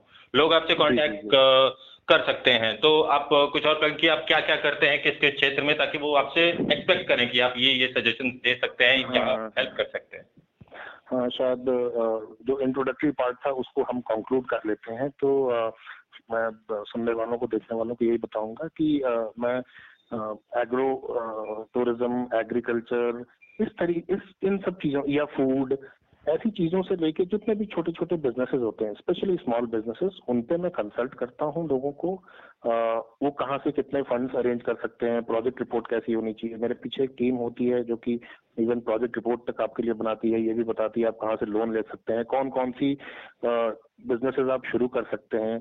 तो उस पर एक पूरी टीम है हम लोग करते हैं वो हमारी कंसल्टिंग एक काम है जो मैं करता हूँ। दूसरा माडोवन पिज्जा के बारे में मैंने बताया ही आपको कि वो क्या है और उसके क्या फ़ायदे हैं हम्म। ज़्यादा डिटेल में अगर किसी को जानना हो तो अगेन हमसे कांटेक्ट कर सकते हैं व्हाट्सएप कर सकते हैं उस नंबर पे तीसरा एग्रीकल्चरल प्रोड्यूस की जो हमने यहाँ पे मार्केटिंग करी है कौन सी चीज़ें करनी चाहिए किसमें क्या दिक्कतें आएँगी मैं ये नहीं कहता कि मैं हर चीज़ जानता हूँ लेकिन हाँ मैं श्रोताओं को ज़रूर बताऊँगा कि मुझे ये पता है कि कोई अगर प्रॉब्लम आएगी तो उसको मुझे वो नॉलेज कहाँ से निकालनी है। तो अगर आपको being, humble, आप आप नहीं जानते हैं तो कौन जानेगा? आप कर रहे हैं। बट द थिंग इज़ कि you have done it so guys you heard from the man yes you heard from the man get in touch with with him mister Prabhat Kumar Singh and I expect what what we expect out of this talk is लोगों को interest जगे नई activities की तरफ़ अपने क्षेत्र में काम करने के लिए छोटी जगहों पे काम करने के लिए बेसिकली जो लोग बड़े शहरों से इसको सुनेंगे वो वापस आके अपना काम कर सकते हैं या they can contribute it by being a customer to it yes that is the most important thing so thank you very much thank you thank you जिज्ञासु जी बहुत uh, अच्छा लगा मुझे uh, uh, आपने बहुत पुरानी पुरानी चीज़ें सारी एक साथ कंट्रीब्यूट कराए तो मैं अभी भी वापस देख के मैं अपनी पूरी जर्नी को विजुअलाइज कर रहा हूँ। और मैं भी यही कहना चाहूँगा कि अगर किसी को किसी चीज़ पे आ, आ, कोई भी एडवाइस या कुछ भी अगर चाहिए I am always available twenty four by seven you can just WhatsApp में मैसेज कर सकते हैं। And thank you so much जिज्ञासु जी आप pleasure is all mine the pleasure is all mine बहुत अच्छा काम कर रहे हैं। आप जैसे लोग अगर और भी लोगों को ऐसे प्लेटफॉर्म पे लाते रहेंगे तो आपके जितने यूज़र्स हैं सब्सक्राइबर्स हैं उनको बहुत कुछ मिलेगा और इनफैक्ट मैं भी उनमें से एक यूज़र हूँ तो अगर और भी लोग इस पे आएँगे अपने एक्सपीरियंसेस शेयर करेंगे तो शायद सबके लिए फ़ायदेमंद है। Thank you so much thank you thank you have a nice day have a great day thank you